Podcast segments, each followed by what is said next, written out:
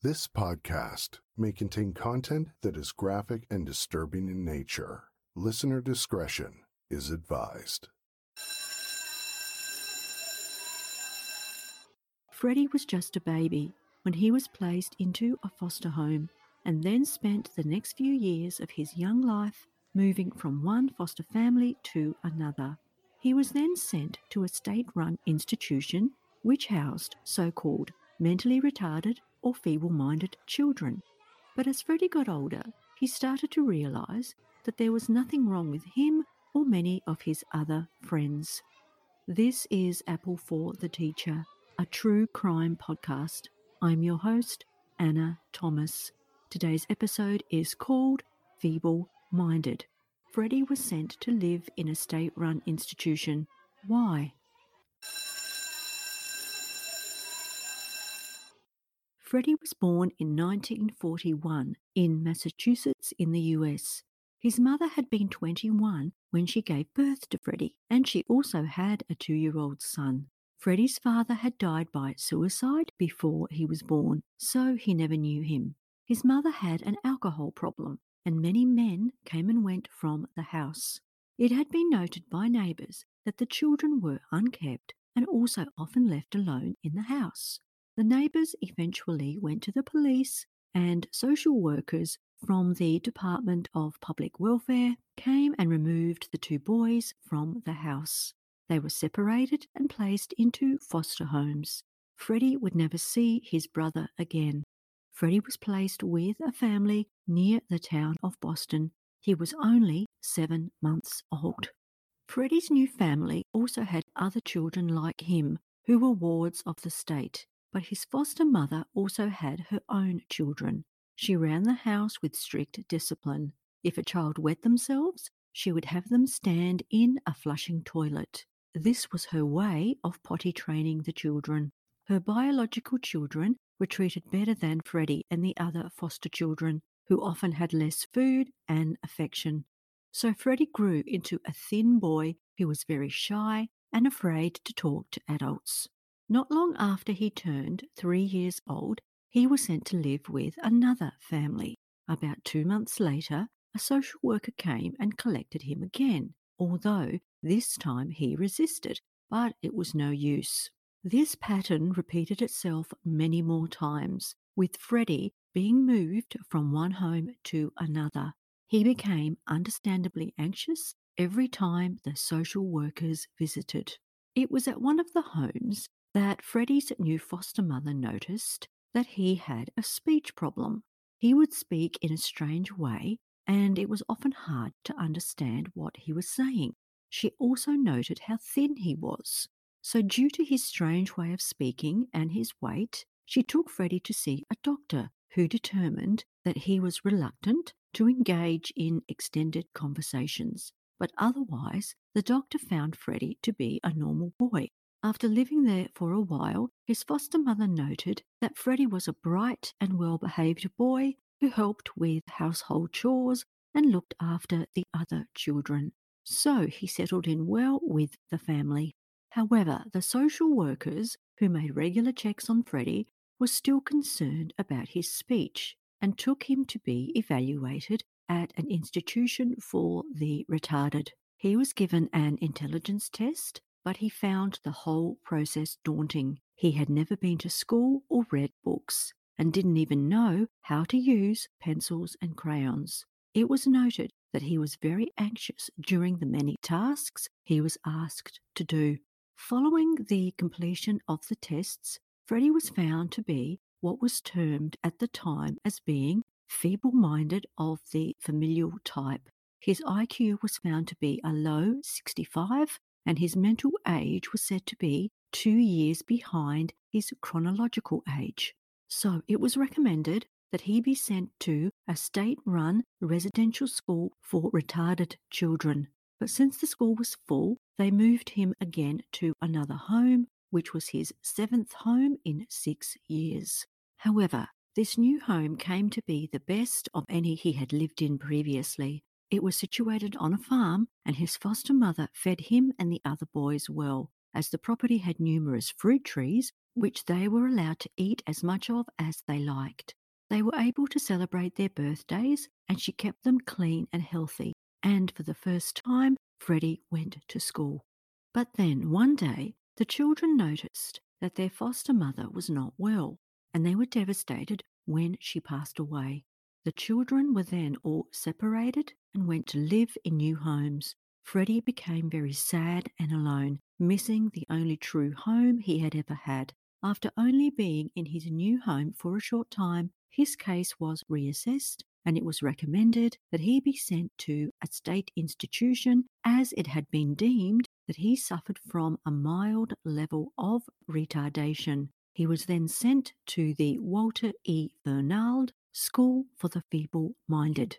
The school was one of more than a hundred other institutions across America which took so called feeble minded or mentally defective children away from society. The aim was to weed out these children in order to produce a better human race. They were considered to be unsuitable for reproduction. This movement was called eugenics and became renowned across the world and even led to the ideology behind the Nazi Holocaust. The school that Freddie found himself sent to had opened in 1848, some 100 years before he arrived. It was founded by a man named Samuel Gridley Howe, who was a doctor and educator. He believed any child was able to be educated and become a productive citizen, and it wasn't long before his school became a great success. The school allowed children to attain academic and job skills, which then allowed them to function in society. However, as the years progressed, attitudes began to change, partly due to Charles Darwin's theories of natural selection. Many began to take the view that certain traits were biologically rooted, such as intelligence and morality. It was argued that children at the school should never leave the institution to prevent them from having their own mentally deficient children, who would then become a burden on society and thus ruin future generations. It was then that eugenics, or the selective breeding of humans, came into effect. It was declared that the middle and upper classes were superior, and immigrants from Eastern Europe and Asia were put into the same class as the poor, illiterate, and immoral. The eugenics movement had two strategies. First, to encourage white, middle, and upper class women to have large families. President Theodore Roosevelt stated that, quote, America needs a race of good breeders as well as good fighters. The second strategy was to prevent the lower classes from having offspring. This was supported by doctors who encouraged mothers to deny medical care to newborns with birth defects. Euthanasia was portrayed as a loving act. As already seen, Samuel Gridley Howe's School had a philosophy totally opposed to eugenics, but when he died, the school was taken over by a man named Walter E. Fernald, who didn't agree that the feeble minded could become self sufficient and productive citizens.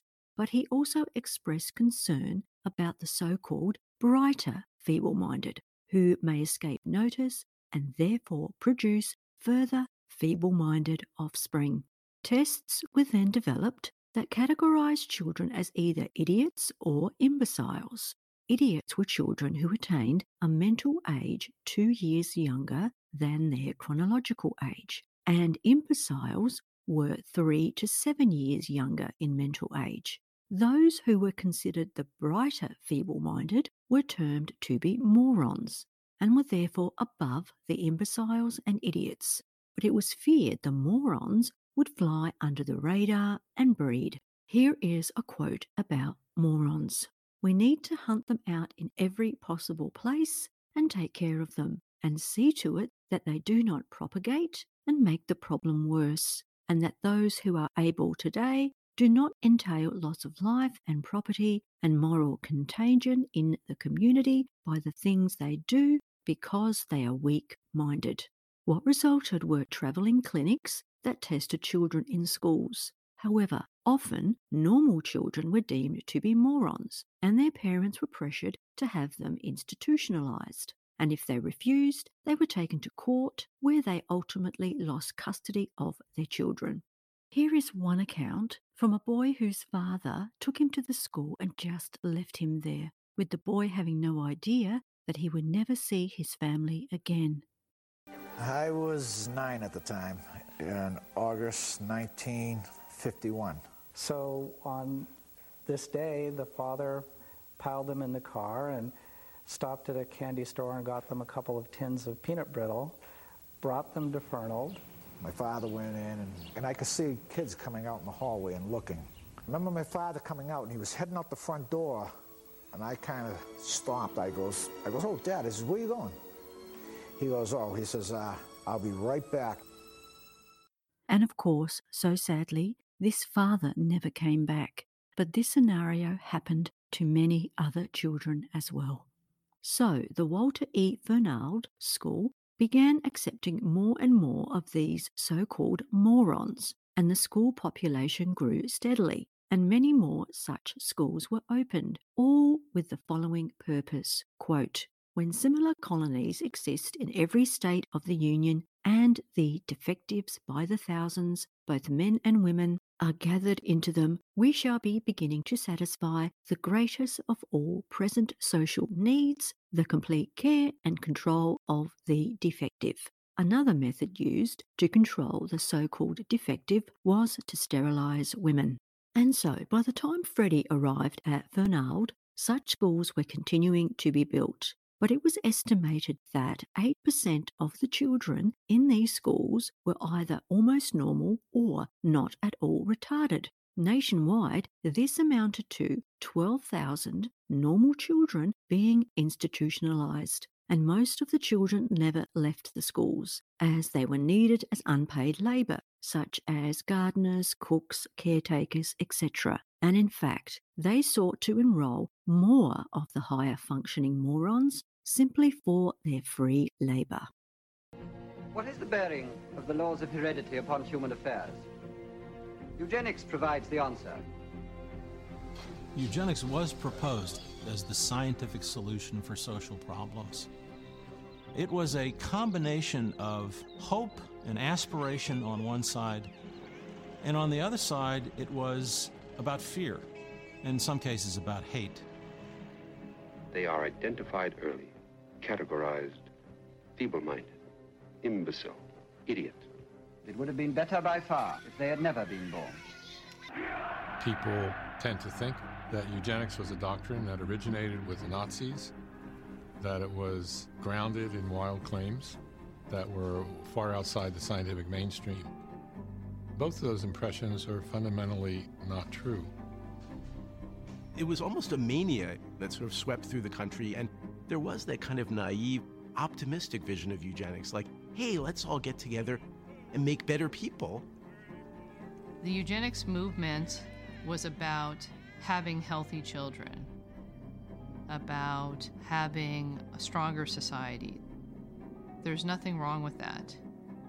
You have to look at the underbelly of what was implemented in the name of eugenics to see what was so problematic about it. But by the 1930s, eugenics began to be questioned more and more, and scientists began studying the role of environment in the development of children. It was found that children with low IQs could begin to thrive when placed in loving and nurturing environments, and their IQs would rise as a result. But while the tide was turning against eugenics in America, it was embraced in Germany as a way to promote ethnic cleansing. In fact, a book written about eugenics was referred to by Hitler as his Bible. So, contrary to the common belief, eugenics originated in America, not in Nazi Germany. When Freddie was admitted to the school, his records show that his mother had also been a ward of the state and his father had spent time in a psychiatric hospital and was determined to be mentally deficient. He had taken his life through carbon monoxide poisoning. The last test that was conducted on Freddie showed that he was determined to be a moron, so he was therefore viewed as one of the brighter feeble minded. He was also classed as a state boy. These were boys with no family ties. The others were called homeboys, whose families would come and visit and even take them away for weekends and vacations. No one told Freddie where he was and why he was there. He felt that it was like a prison and wondered what he had done to be there. At the school, the children lived in dormitories, and the authorities made sure each dormitory housed a mixture of children with varying degrees of feeble mindedness and other physical disabilities. Some had cerebral palsy, others suffered from muscular dystrophy, while others appeared normal, such as Freddie. It was children like Freddie who were able to help with the care of the other less able children in their dormitory, who they helped to wash, walk, and feed. At bedtime, the boys were told to lie on their right sides so that they were all facing the same direction and so couldn't look at each other. There was also a hierarchy that developed in the boys' dormitory. Those on top were the tough boys, who were called the big shots, Freddie was in the next group who were able to defend themselves if needed to. The next group were the timid boys, and the last group were the severely retarded. Freddie found himself naturally looking after the boys in this lowest group. But those who were really on top of the pecking order were the adult attendants who were in charge of the dormitories. While some treated the boys well, others were violent and abusive and to be avoided at all cost. At mealtimes, some would hit boys with metal spoons if they were too noisy. Others were sexually sadistic, making boys strip and then yanking their testicles. The attendants also had names for the boys, and as Freddie was black, he was called a black assed nigger boy. For most of the time, the attendants had the boys sufficiently scared that they dare not get out of line. They often threatened them with being sent to the punishment ward, where it was said that they would be placed in straitjackets and tied to beds with thick leather straps, and then be subjected to shock treatments and lobotomies. The attendants essentially got away with anything they decided to impose on the boys, as they knew the boys would be unlikely to say anything. Who would believe the retarded boys anyway? So they were at the mercy of the attendants and made to be totally docile and obedient. Physical and verbal abuse by the attendants was sadly part of everyday life for the boys, but so too was sexual abuse and even from the female attendants. The male attendants were not allowed to work in the female dormitories, but the females could work in the boys' dormitories, as it was assumed the women were not sexually dangerous, but this was not the case. It was common for the females to give the boys oral sex, and they even showered naked with the boys while perpetrating sexual acts. The older boys also preyed on the younger boys, offering them safety during the day in exchange for sexual favours at night. The school did act as a regular school, and teachers were employed to give lessons to the less feeble minded children although these teachers didn't have the basic credentials. But the time spent learning was far less than the time spent in manual labour, making various things that the institution needed, such as furniture, brooms, brushes, sheets, towels, and rugs. There were some who noticed that Freddie was a bright boy and not a moron, and noted the quality of his manual work as well as a place to house the so called feeble minded, the Fernald School also served as another purpose. It was after the war that America and the Soviet Union became engaged in the Cold War, and it was in the field of science that saw the two countries competing with each other. Millions of dollars was granted for various fields of research, with some going to schools like Fernald, which then proceeded to use its residents in various research studies. So at Fernald, they studied how heredity played a part in feeble mindedness and also the endocrine system, which looked at how malformed glands may have also contributed to feeble mindedness. So they studied the pituitary and thyroid glands, believing they may have disrupted the normal development of the brain. The research was conducted on residents who had died at Fernald, with their brains being studied. Another experiment conducted at Fernald was a nutrition study. A letter was sent home to the children's parents explaining the research, which said, quote, the Massachusetts Institute of Technology and this institution are very much interested in the various aspects of nutrition, particularly how the body absorbs various cereals, iron, and minerals. We are considering the selection of a group of our brighter patients to receive a special diet rich in the above mentioned substances for a period of time. They went on to say that the information gathered would be of considerable benefit to mankind. Just about all parents consented to having their boys involved and in the cases where children didn't have parents, they were automatically enrolled in the experiment. Freddie and the other boys that took part were told that they were special and that they would receive all sorts of rewards for taking part, such as extra food, parties, and trips to watch baseball games. They gave them the name the Science Club, saying that only the smart boys were chosen to be part of the club. The boys were put in a particular wing of the dormitory where they were constantly monitored. They were given carefully controlled portions of food and their waste was collected and analysed. The study involved eating oatmeal and analysing its effect on the body's absorption of iron and of calcium in milk. The experiment was partly funded by the Quaker Oats Company. The boys also had blood tests taken they were really made to feel important to be part of the experiment. So Freddie's time at Fernald was filled with physical and sexual abuse, but the emotional abuse was just as damaging. The attendants would regularly call the boys stupid and that they were in the school because no one gave a shit about them.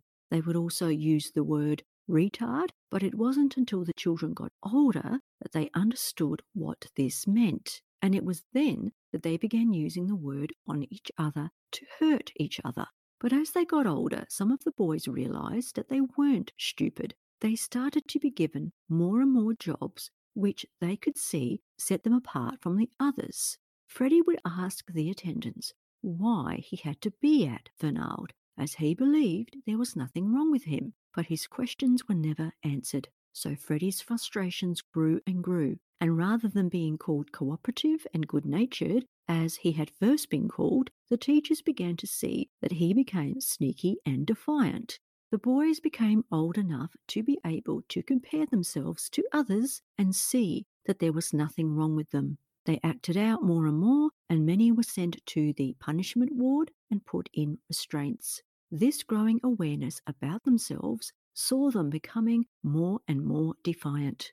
The older boys, like Freddie, became more and more curious about the outside world. Some boys who came to the school only stayed a short time and left again, which had the boys wondering where they went and why they couldn't leave as well. It was when Freddie was about 12 that he and his friends noticed the ventilator shafts on the outside of their dormitory building, which ran from the basement to the roof. On each floor of the building, there was an opening in the corner of each room, which was covered with a metal screen, and this is where the air was able to circulate from. One day, the boys unscrewed the metal screen and were able to climb down into the shaft. And so they wouldn't fall, they had to brace their hands and feet against the walls. At first, they were hesitant to go too far, but they got more and more confident and eventually found they could get to the roof and then slide down a pipe to the ground. More and more of the boys became more daring and would crawl through the shafts at night. They dreamed of one day escaping and being free of Fernald. Then one night, Freddie and another boy tried their most daring feat to date. They were actually able to slide down the pipe and made their way across a courtyard to the bakery, where they took some cakes and then returned back to the dormitory, sharing the cakes with the other boys. It was then when Freddie was 13 that he plucked up the courage to try to escape. He was able to sneak outside and then out of the school grounds. However, police officers in a car driving by saw him and picked him up, and he was returned to Fernald. But Freddie was not deterred. The next time he snuck out of the school grounds during the day and wandered around the streets, but then got back just as it got dark.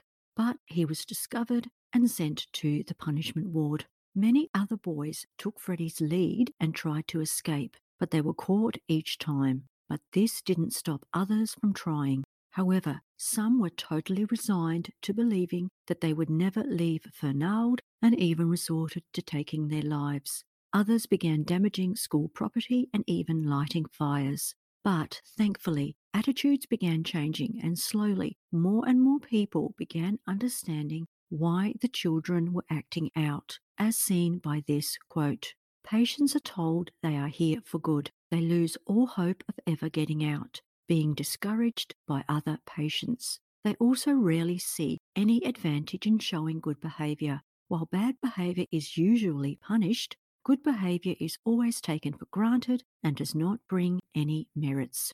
The built up tensions among the boys finally came to a head when they decided to fight back. They decided to take a stand and protest about how they were treated. The first step in the plan was to start a fire by lighting some mattresses, and when the attendants came to put it out, they were set upon by the boys. They grabbed their keys and were then able to go to the solitary confinement cells where they released some of the boys. They then started smashing windows and destroying anything they could inside the building. They raided file drawers in the office and burned documents in a wastebasket. They also went to the kitchen and gorged themselves with food. The fire department arrived, as did the police. The boys used a fire hose inside the building to blast water at the police who approached the building. The siege continued on into the evening, despite the authorities yelling at them to give themselves up.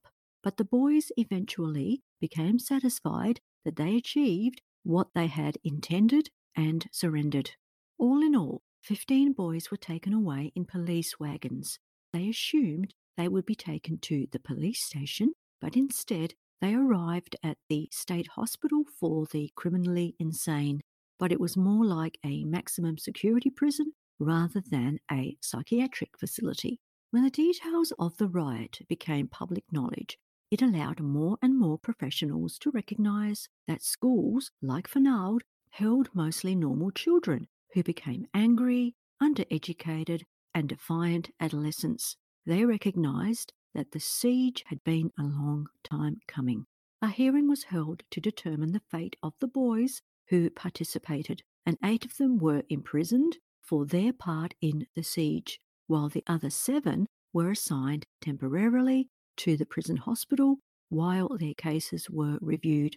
Freddie had not been involved in the siege. So that brings us to the end of part one of this story, and I will release part two in a few days. But before we finish, I'd like you to listen to this audio of some of the boys who went to Fernald, now as adults. Freddie is the third voice you will hear. They reflect on their experiences being at Fernald. I never learned to read until I left here. You had a half a day of school, and with the amount of kids that you had to go through the system, you really weren't uh, given the proper time and education. I used to make mattresses up here, be a meat cutter up here, a broom maker. We used to make mattresses for the Metropolitan State Hospital up here. The more we did, the more they didn't have to hire anybody. We took care of the ball field. We repaired all the furnitures. We repaired the shoes. We had a big cobbler shop over there. Uh, nothing Made was the thrown towels. out. We made the towels. We had a weaving The shop. rugs. The brooms. We made the mattresses and pillows. We hated summer. You know how people like summer to go to the beach and sailing or whatever they do in the summer, or go to camp. We're out there pulling weeds in the hot sun from morning till night, and then when we got through with that, they'd take us over to the cannery, and we'd have to uh, uh, take the little uh, stems off, uh, string beans. Nobody cared about you. Sit, you have to sit in the window and wait for company. It's, it's not very pleasant. The worst time is when you, you're looking out that window, you see the mothers come and get the kids, and you're waiting for yours. When you're looking out the window and watching these, like some of these guys get out before me, and watching them go home on weekends Oh, and stuff, and you're just sitting there vacation. in an empty dorm with about four or five kids, because there's no one up to come up to take you out. So, bye for now and remember to be a good apple.